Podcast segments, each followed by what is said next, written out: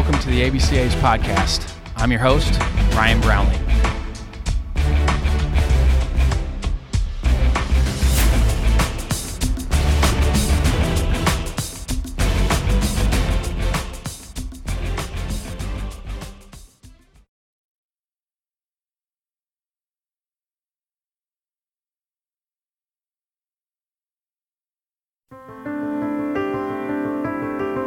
Welcome to the ABCA's mini series, Father and Son. In this series, we cover the coach player and parent child relationship through the eyes of the coach and their sons who played for them.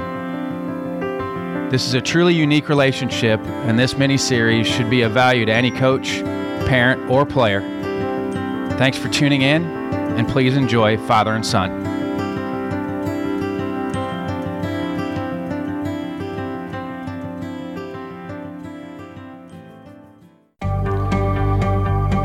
Today on Father and Son, I sit down with Tracy and Casey Smith. Tracy's coached for 30 years. He's had stops as an assistant at Miami of Ohio and IU.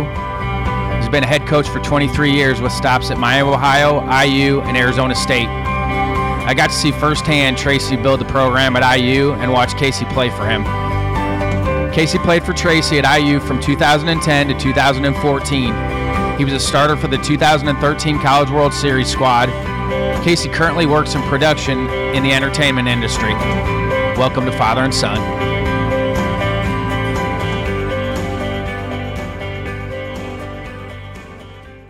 All right, here with Tracy and Casey Smith, uh, all the way out on the West Coast. So appreciate you guys jumping on with me today. Problem. Had to have some coffee to get up. You got me out of bed early. I was on one yesterday where I, I, didn't participate, but I was listening. Ryan Hawk was on there with uh, the Mind Leads Performance guys because uh, I do listen to his Learning Leaders podcast. So that one started at 7:30 in the morning, and Andy, one of the guys that runs, it's on the West Coast, so it was 5:30 for him yesterday when he did it. It was wild. I'd have been in maybe my second or third dream state at that point. yeah. And I want to jump into the recruiting process for, for both of you. During the recruiting process, Casey, and I did see you in high school, what were the conversations that you guys were having? And, you know, Casey, what other schools were you looking at? If you guys can both speak to, to the process of recruiting for both of you guys. Well, yeah, I mean, so personally for me, um, I was pretty dead set on West Point, actually at the time. Um, I think other schools like Ball State, Louisville sent some information. Uh, yeah, I think you and I had some conversations in the kitchen that uh, just transpired to become, you know, me leaving early and heading to him. But early on, yeah, I was pretty dead set on this West Point route.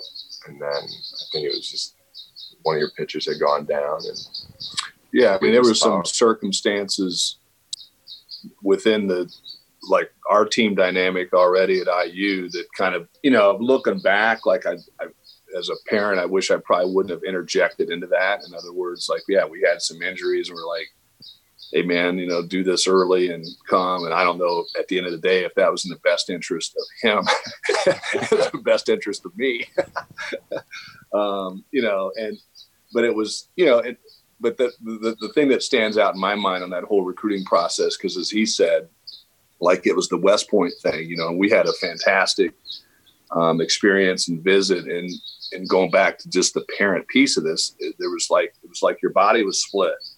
You know, your body was split because there's this half of your your um, who you are is like, man, your son is considering this unbelievable institution of West Point, the education, but probably on a different level. And at that time, man, I mean, it was a little bit, you know, even more interesting. But he's going to go, you know, serve his country. I mean, what greater calling because you're talking to the coach and he's like, look, I can't tell you that you're not going to go to active duty and you know and serve in a, in a, in a combat area because I think in fact, correctly if I'm wrong, what they're talking about because they'd lost a couple of their former yeah, and that just at the time and. So there's that half of you going, gosh, I'd be extremely proud as a parent. But then there's the other half of you that's like, I, I mean, you know, scared to death. And, you know, so I was like, it was just literally like there was two sides to me. Like, boy, it'd be cool if he did that, and boy, what a what a what a great statement that makes of who he is. But then the probably back to the selfish parent piece of this, and this is you know the, the, the reality of your show of hey man, we all as coaches, head coaches, and I know your dad said would say the same that we we spend a lot more time with other people's kids exactly. than we than we do our own, and like how cool would that be because we don't get that time back that he would come and maybe play for me, but I was. I always wanted it. I mean, as being the 36th member for the previous, you know, 17, 18 years of my life to finally get a chance to get asked to be official. You know, I would always work out with these guys. You know, before high school, we do 6 a.m. workouts. I would pit. I mean, it, it was there. I wanted it. You know, I wanted to go. And so when it was finally like, hey, let's do this thing, it was a no brainer. No brainer. And Tracy, you were building things at that point because I, I got to Iowa and then you guys, you and Ty got to, to IU. And so you could see that things were starting to build. And Casey, did that, did that play in your mind at all? Like you're seeing what your dad's building at IU and you wanted to be a part of that? Of course. I mean, our family gets behind everything that he does. So to finally wear the uniform and actually be, you know, influential in some, some form, I was all about it it was more or less just getting out there and playing even with some of the guys that I had built a relationship with just by being the coach's son. Exactly. So, How did you guys handle the father son and player coach relationship during college? Uh, yeah, I mean, obviously, you know, you, you insert yourself as a freshman, and everyone thinks you're the coach's son. That kind of, you don't get the call to hang out as much, but we adapted and I mean, that was probably the biggest hurdle is yeah. just explaining to him, hey, man, you will, and you know, like that, you'll yes. never, yeah. and I'll underline never, be one of them. Yes. Being, you know, the, and again, that's not gonna, that's not saying you're not gonna have great relationships, unbelievable friendships, standing side by side in them in weddings and all those things. But just by virtue of you having a blood connection to that coach, there's always going to be some sort of little percentage of I don't want to say distrust. That's that's too much, but you're never going to be one of the guys because you have a loyalty to the. Yeah, it was always like I just you know you had to do a little bit more on both sides, but then there was also something unique in seeing both sides, seeing you know where a teammate might have an issue that he's not able to resolve that I'm able to take, you know, what the coaches I know they're feeling and, and be that communicator. But now, I mean, it came with both positives and negatives, but then you just, I mean, if you're good, no one's going to say anything. So just had to keep as consistent as possible in that regard. But no, it was up and down, but it ended up being great. So nothing to complain. And I, I got off easy because of my brother. You know, my brother went through it first and so I was able to obviously hang out with some of those older guys when I was in high school while my brother was going through it. So I think that made my experience much easier because I had had hung out with those guys in a, a little bit more of a social setting um, where it made it easier for me um, to be able to be one of the teammates just because my brother had gone through it. Tracy, had you coached Casey at all before college? Did you have any coaching settings before college? Um, kind of, but uh, we had started just being by virtue of Bloomington didn't have a real strong presence, and this was when the whole travel ball thing was growing. But you know, we had started a team, actually a Midland team, and I was more of the general manager type. I would pop in from recruiting and stuff like that. And um, but no, we actually hired separate coaches, and actually that was back in Ohio. When I yeah, yeah, was, yeah we, we, took it to Bloomington.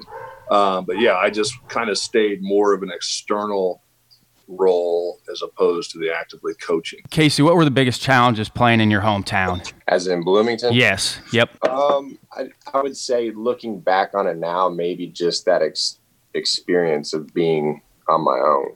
So I mean, I don't see a challenge when you can have all your family there. Exactly. that's that's fun, but it was just maybe the idea of really being out there on my own to try to figure out some things. I think one thing that was tough too, you know, like who do I call after a bad game?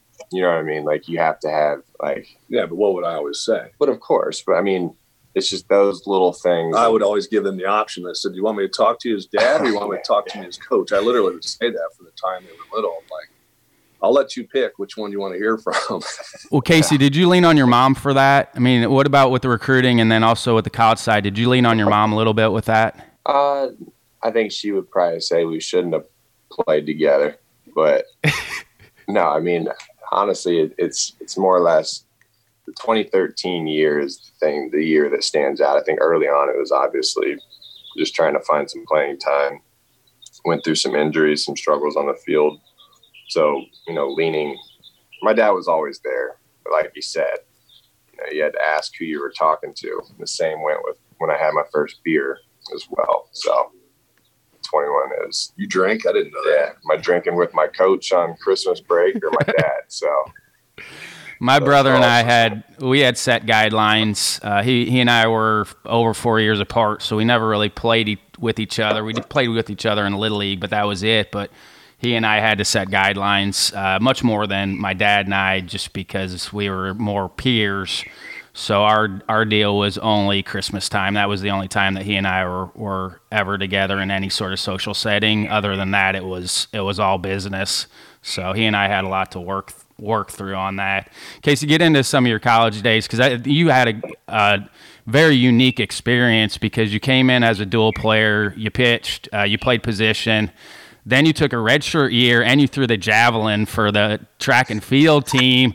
You know, th- this has been great for me because I'm doing all this research, so I'm I'm, I'm getting reminders because it's all things that you know, but until you revisit them, like all this stuff starts coming up. So, Casey, talk about that, being a dual player, then throwing the javelin, and then do get into the, the Omaha run for you. And then you can talk a little bit about after that, too, just with, with being banged up and basically retiring. Um, just go through the whole process for me. Yeah, I mean, I one thing to add too. So at one point, I remember I was also Army ROTC, which was beyond. I don't know what I was thinking doing all this stuff, but I think I was just trying to find and do everything possible. Um, so yeah, coming in, I pitched early, had some struggles, had some injuries.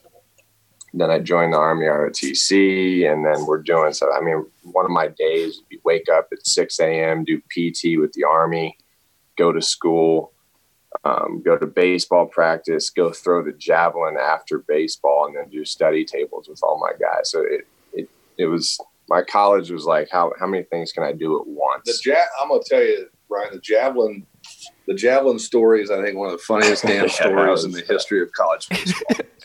Can I interject? Yeah, go ahead. Yeah, jump in there. So it was funny. Like he was battling. I think you were sidelined that year because of the ankle injury or whatever. And I remember our track coach, Ron Helmer, going, "Hey man, do you have anybody on the team that you know has some arm strength that we might be able to borrow and score, score for us in track?" I'm like, "Ah, I got a guy." So I said, "My son's actually sidelined right now, but he could use his arm to throw whatever." So Casey goes off and does the, the, the damn javelin or whatever. And he comes back after his first feed all excited. He goes, Man, I placed like second.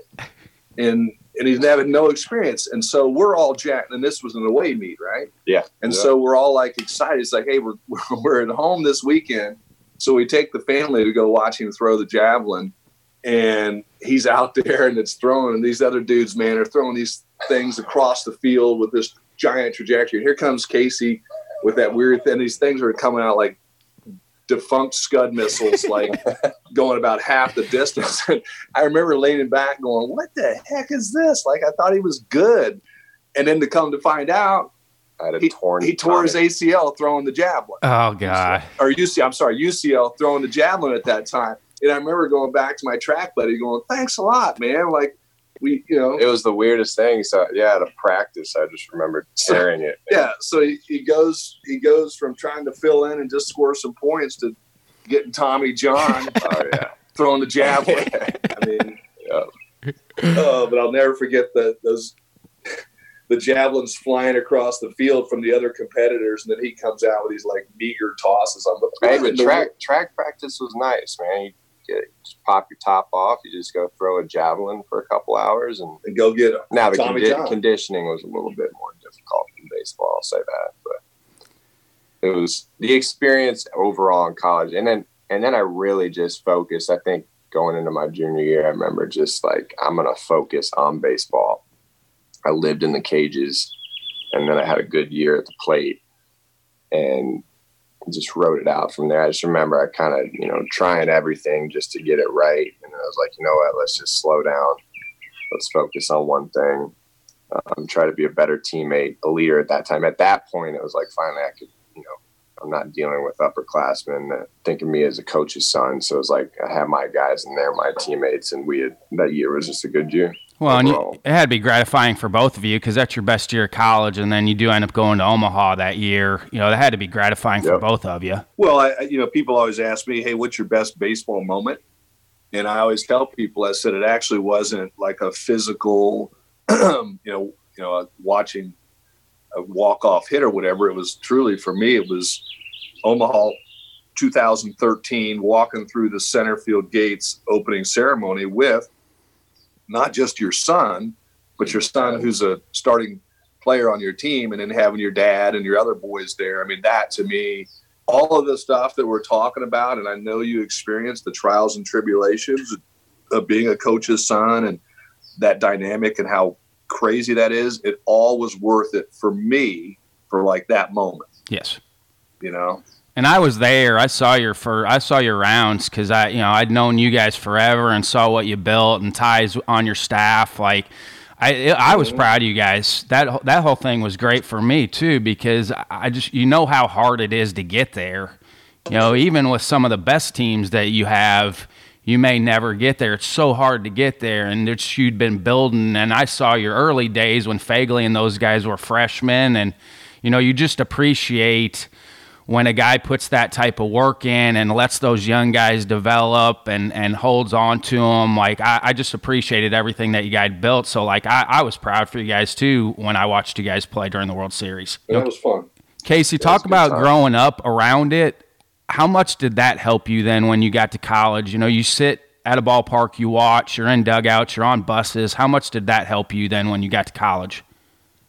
It's just it's completely different and i tell my brothers that all the time. When you're playing for him it's a whole nother thing. It's like me growing up one we had a fort at every single away field right? So you're just i lived in dugouts. I'm running around like you're idolizing these players. It helped in a sense of it made it really fun for me to be on the team. It was like just a heyday of you know my career in athletics like it's so different. And it was finally fun to realize like what it actually meant to stay consistent with his messaging and to not just be the little kid on the side. I think i think like towards high school when i was able and he would let me pitch against his guys i mean that helped to know that i could strike some guys out every once in a while or you know go take infield. I mean it, i felt like i could play felt like I could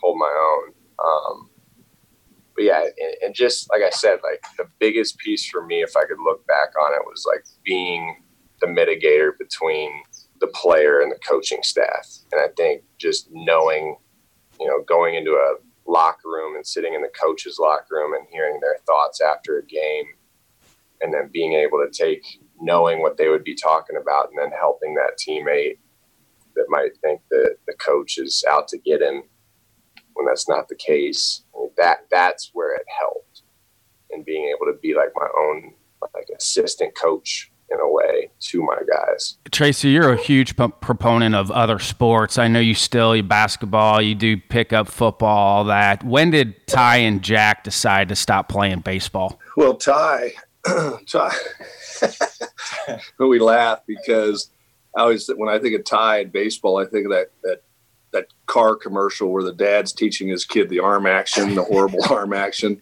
And I said, it's funny. I got three boys who've been around it their entire lives, and then my middle son Ty has the worst arm action on the planet. So that's when he stopped. He could hit a little bit. He actually yeah. could hit.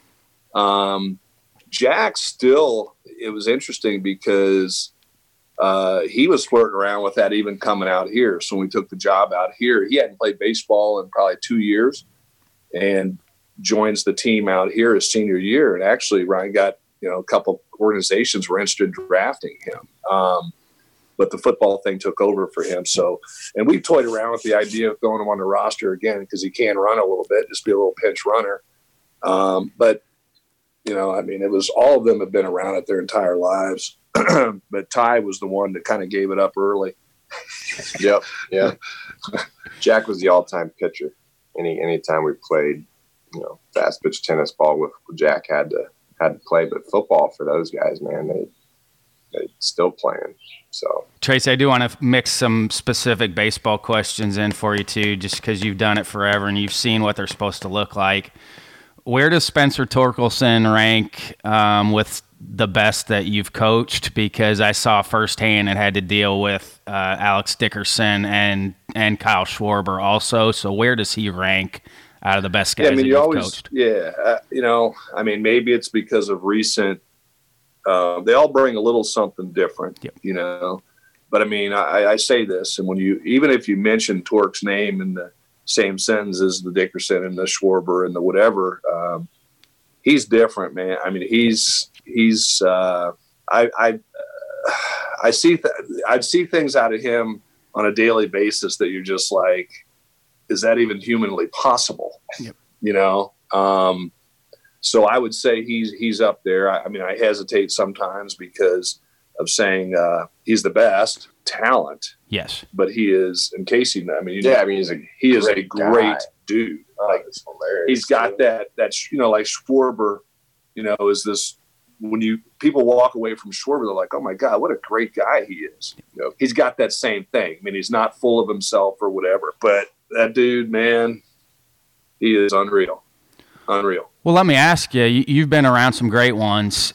How many of your selfish players have really gotten to where they should have gotten to? I mean, I'm shaking my head. I guess I need to speak because we're doing a podcast. Uh, no, I mean, really, not. It, that's not a quality that that serves well to get to where you want to be and maximize. So, truthfully, because yeah, the guys that have played in the big leagues, you know, we talked about Phegley earlier. I mean, one of my favorite memories of like Josh Phegley would we'd come back to you know alumni weekend or whatever, and I'd have some guys that would sit out the alumni game because they didn't want to take a chance on ruining their opportunities in their career.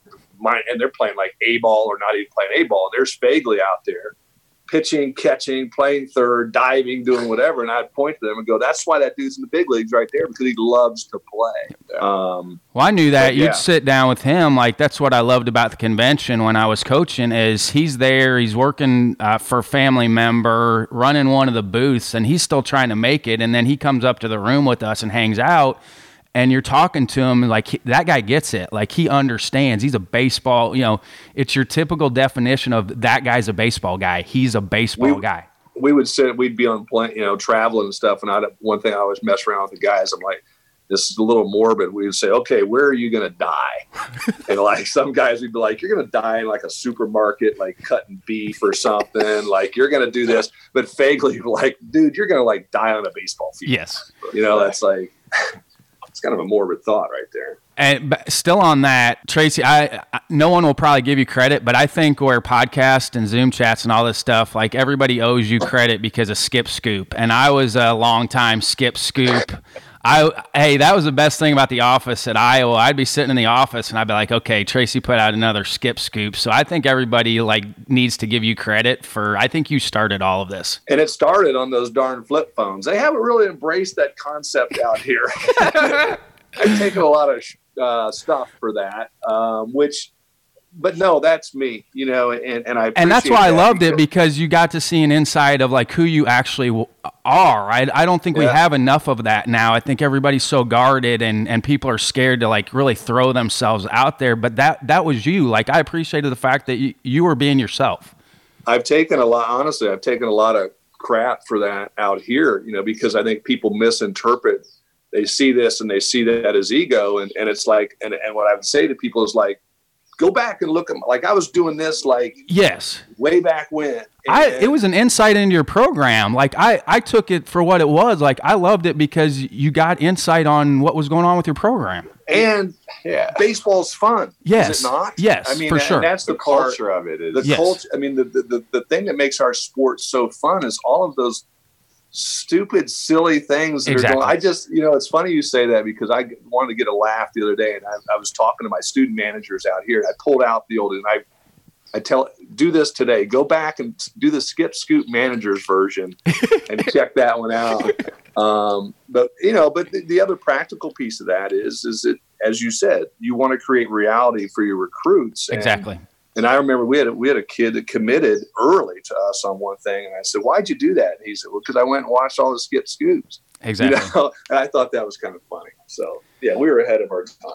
Casey, talk about what you're doing now, and talk about your experience with playing for your dad and how that helped you after college. Yeah, so I'm directing and producing commercial and commercial film, as well as you know we have a TV show that we've been working on for the past two and a half years. Um, in college, I got injured, picked up a camera, just kind of opened up. honestly, just what we call it, little skip scoop. yeah, was the first little wave of that. I fell in love with the camera, um, just in general, like putting together a production. Um, now I'm currently doing that. The market's a little tough right now, um, but you know, college prepared me. Robbie Benson, I'm not sure if you know that name, but I think as soon as I was injured, he actually moved into our neighborhood. Here's how he would know it. Yeah. So, so Robbie Benson was a film star yeah. back. He was like the Justin Bieber on the Teen Beat magazine back in the whatever. But you would probably know him. He was the voice of Beauty and the Beast. Yes. Of the animated. So yep. that's kind of yeah. So he kind of you know at the time put me in a couple of his classes. I fell in love with it even more. Just continued. Dollars started to follow, and you know haven't let it down. And then with athletics, it's the same thing. You're working with teams. Um, you have a goal, and it's a beautiful process. Completely, di- the structure's a lot different. You're dealing with some interesting cast of characters, but you know, I wouldn't be where I am today if I didn't have, you know, the the training of just being on a good team and the ability to push through some things. But no, I mean, it started in college. It's still going. Casey, are you seeing any similarities on that side with performance and how they have routines and any set routines? What you're seeing out of actors, you know, do you see any similarities with that? Hundred percent. The the approach at every level. The biggest thing is when you have a fluid team and everyone does their role, and just to see that come alive on a set. And I remember specifically that 2013 team. It was just like a good production typically matches with that when people aren't overstepping, trying to be every position. They're just doing their job. It is the exact same thing in film. It's that trust to know that that guy's got that, you know, side of his work and, you know, just everything coming together. Like, you're taking risks. Um, it's a different form of risk. It's not as physical but the mental capacity, like the ability, like we've had 72 hour straight mixes for sound. And like, if I didn't have, you know, the training or whatever I did back in college, like I don't know how I would push through some of that stuff. And you just keep grinding. And I would bring that up in the recruiting process. So just all of this stuff that you're going to do at the college level as a baseball player is going to prepare you to be successful in whatever you decide to do outside of athletics, and that might be play for a long time. Hopefully, you get a chance to play in the big leagues, but you know, likelihood of that happening, it's not going to happen. So, all of this stuff that you're going to be asked to do, go to class. You know, and, and I love that you were with the ROTC program, Casey, because at Western we we did a lot with the ROTC program. So we would get up in the morning with them and do some challenges with them. I love that side of it, and uh, Tracy, yep. I know you were doing that with your guys as well. Um, I just think all of those things add into to creating successful people once they're done. Well, I, I, what the part of the story that he left out that I think is interesting, like with this particular topic, was how that you know how it all started. Because you go back to 2013, he was an integral part of of our success and our team, and then he was injured again the following year.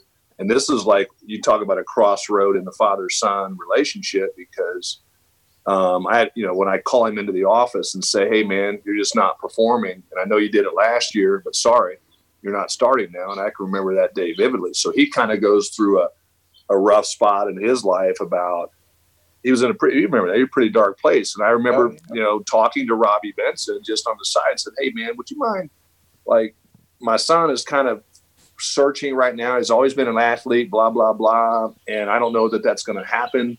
And so that's how all of that happened. And I even like look at you right now, your life in sport and you know the path, the coaching, and all that, and now what you're doing. I mean, we have to be able to adapt and change. But everything we learn along the way in sport, I think it shortens our learning curve for sure. And I, you know, my freshman year was my hardest of all four, but my dad was honest with me at times, and you know, I'm interviewing here him here in a little bit, and we'll get into that. His fre- my freshman year, he looked at me in the fall. He's like, "Hey, if you don't get better, like you may have to think about leaving because it, you know, th- this may or may not work." And I, I, it was hard to hear, but you appreciate the honesty, and I think you have to have that because if not, then it's it's fake.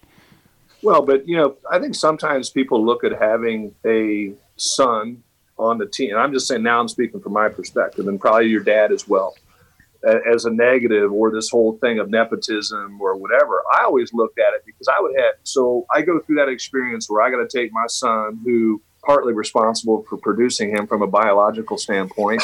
Um, so I have no greater bond than that. I have no greater feeling than that. And then when you call that person into your office and say, "Hey, man, you're not contributing, you know, at the level we need. We're going to make a change." So when I would have other players who weren't biologically connected to me say, "Coach," I, don't think you like me, or blah blah blah, and I would always point out that example. Say, hey, if it were about like, or loving somebody, or like, I said, my son would play every day and bat three hole.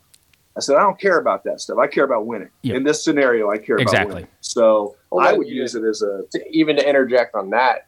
You got to understand that growing up, I he's coming home after a loss or any any sort of thing. Our family, I would remove myself. You know what I mean? So it got to a point to where I was smart enough to know that my performance and how can I like I wanted him to win. exactly. You have you a much better understanding you, you of do of, whatever the hell you got to do.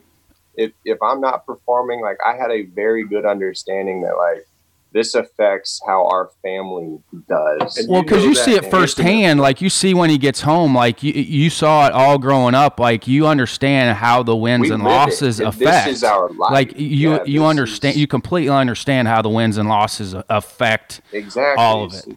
Exactly. So everybody that you're interviewing for this particular segment, and which I love the topic of the father son thing, understands that intimately it's because they've been in, they've been in the arena. Yes. So I think it's very valuable. I mean, the message that I would want to say and blurt, uh, blurt out is no, man. It, it, it's it is about winning. You yes, know, 100%. and and um, you know, because I, I, always think it just gets perceived as, as as a negative sometimes when you pull a kid on the team. You know, I think people think there's ulterior motives to that. And I know your dad, I've known your dad for a long time. I mean, that dude's wired for one thing, winning. Oh, Tracy, so, here's here's one of the common bonds that you see though out of doing this, and it's going to end up being a lot of interviews. That time that that kid played for their dad usually is the best time they've had coaching as far as wins. Oh, really? Yes. Like you see that, and I think you know Casey talked about that. You know, talk about I I think I think because the other players on the team see what it means, and also the kid can give a little bit better perspective as far as some of the thought process that the daily, dad is going. That is a real thing. That's a real thing. Like you can give them, okay, here here's what my dad actually thinks. Not that you're. It's not a it's not a rumor thing. It's like, okay, here's what he's actually thinking. Like, yeah, my dad still loves you, by the way. Like, you may not think that all the time, but my dad still loves you as a person.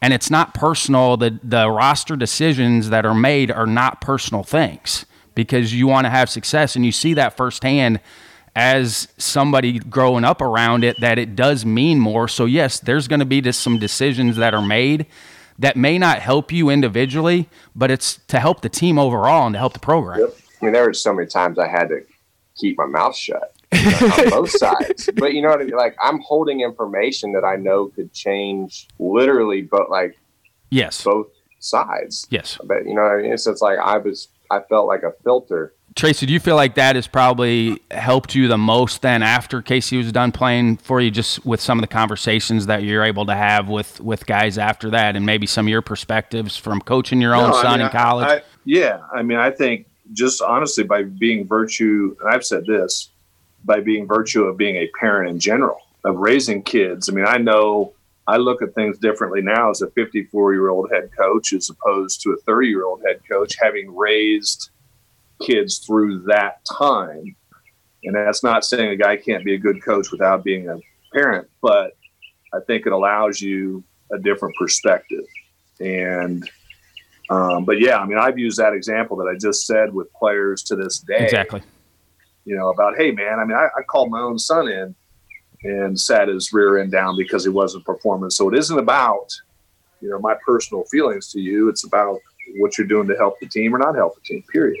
What final thoughts do you guys have? Anything that can help parents, coaches, players that are listening in? What final thoughts do you guys have? Mm. Well, I mean, on what subject? Like uh, anything. What? I mean, you're in it right now. You you've been in it for a long time. You've seen guys that have made it. You know, you're at you're at the highest level of of coaching. You know, just anything that you feel like can help uh, baseball in general or parenting well, in general. I, I mean, my, the comment that just kind of jumps out at my mind right now, and it's it's not new the world owes you nothing. Exactly.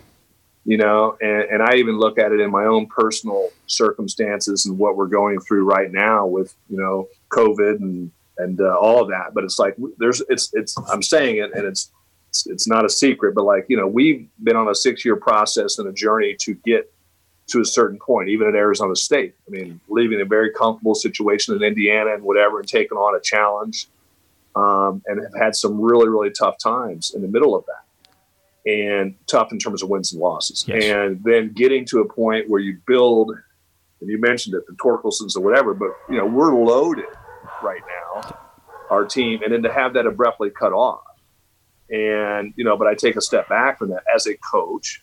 Okay, if I'm going to ask my players to do the same thing, which is control what you can control, the world owes you nothing. Well, the world doesn't owe me a season.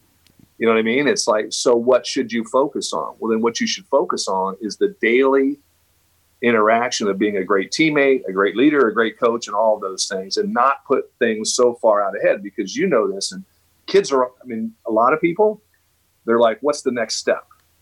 You know, like whether it be getting a scholarship or playing professional baseball, my message would be enjoy the moment. Yes. Because if this whole thing hasn't taught us anything, it's literally our world got shut down in a matter of of weeks. So let's not take that stuff for granted. Let's not take the everyday. Back to my specific situation, it dawned on me this is probably the greatest team I've ever had. We had some good ones but this one, I'm telling you, wait and see what happens with the draft. But it dawned on me after it was all over and everybody got on planes and separated and all this. I said, we didn't even get a team picture. Greatest. I mean, I've been in this my entire life. Wow, been in this my entire life, and I'm like, I didn't even get it. Like I have no memory of this. I, I, won't have a physical like memory of this group together. So that would be my message to people that are listening: is Hey, man, don't look so far out into the future. Keep your feet in today and enjoy the experience today because the world owes you nothing. Exactly. This hasn't taught us that. I don't know what will. Yep. Yeah, I would agree. Cherish the now. I mean, the plans. Even as an entrepreneur, I had all my goals, my five year plan. That is out the door, and, and it is. It's like, what do you just do in the moment? Right now, how can you bring that character every single day that just keeps you present? And I was listening this morning. Tony Robbins has put out a couple different ones lately with, with some stem cell researchers, but he made an interesting point. They talked about like 2008 with the the crash. Every time there's been something like this, people have come out of it better you know and, and it'll be the same thing with this. Like the, the people that can adjust and adjust on the fly are going to come out of this thing better. And you look at baseball where baseball was at right before all this happened. Baseball was in the best place it's ever been. Once we get this under control and move on it's going to go back and probably be better for it yeah. uh, at the pro college high school side because of all this. And everybody got a little bit of a reset with this you know, when's the last time you and Casey got to spend this amount of time together? You know, th- those are things that you appreciate a little bit more. And, you know, it's well, going to end up I, being, you know, it's not great now, but again, people are going to come out of this thing fine. Well, looking at what we're doing right now, when's when's the last time? Let's just say we're in the middle of our season right now, and I, you know, I'm not saying we wouldn't, but I'm just saying we may not have taken the time, exactly. the opportunity to have this conversation to talk about things that are very re- relevant and, quite frankly, more meaningful than a lot of the things we deal with every day. So, the the word that I use is pivot. You know, like if, and and if you're not able to pivot and make adjustments in life, you know, going back to the, we were on a call the other day and just talking in the business world about businesses that will thrive. Ours is the business of baseball, but ones that can pivot, readjust, do their different thinking. And those that just sit in the woe is me category, good luck to you. You know, and this father and son segment is something that I thought about when I took the job just because of my relationship with it. But if the season's still going, I'm out watching games, I'm dealing with coaches. We don't get to this point to have these conversations. And this was just good timing with it because it's been in the back of my mind since September to have these interviews because yep. it's something that nobody's really talked about. And I think it's a huge fabric of our game of baseball. You look at all levels of baseball, there's been dads that have coached their kids since the beginning of time so, you know, or moms even now to having a coach at the Little League level. This has been something that's been going on forever. And to shed a little bit of light on just the process of all this for me is awesome. And I think people are going to get so much out of these conversations to because they're real. These are real conversations and yep. these are real these aren't fake. These are legitimate conversations that dads and moms have to have with their sons that that aren't the easiest things at times, but you still have to go through them and that's part of the growth process as well. Yep. Well, and I love this topic, specific topic of the, the father son relationship because often, and maybe it's at the lower levels in youth sport or whatever. Well, because it's the coach's son. But when you get to a higher level of performance or expectation, I think what you're probably learning through this podcast is, you know, when you get to that, it's, it, it's about winning. And just like with him, I would agree. And I, lo- and I would love to see the research on what you said about the time, the winning percentage of when the kids were on there because you are success comes with communication. So yes. you've got that 100%. that conduit that can you know go both ways, if you will, and help the communication. So I, am really intrigued by that. That's exactly never thought of it. Never yep. thought of that. Yep, and that a lot of time on the chemistry of keeping things moving. Exactly. All right, boys. I appreciate it. This was awesome appreciate for you, me. Man. Yep, yep. And oh, hey, by the ahead. way, that's not a fake background. I, I know. I'm jealous of you. Every time I see you on Twitter, I'm like, gosh, that looks great, man. It's awesome. Here's where we need to have a get on down in there one night. Yep. Belly up. I don't know if you can see that, but that's actually a bar top that's in the pool and sitting there. That's so beautiful. open invitation. Yep. Thanks, guys. Okay. Thank you. See ya. See ya. Baseball truly is America's pastime. We are all stewards of this great game. I'm so excited to shine a light on these unique perspectives. All of these guests show their passion and love for each other and the great game of baseball. This is Ryan Brownlee, signing off for the American Baseball Coaches Association. Thanks for listening to Father and Son, and remember to leave it better for those behind you.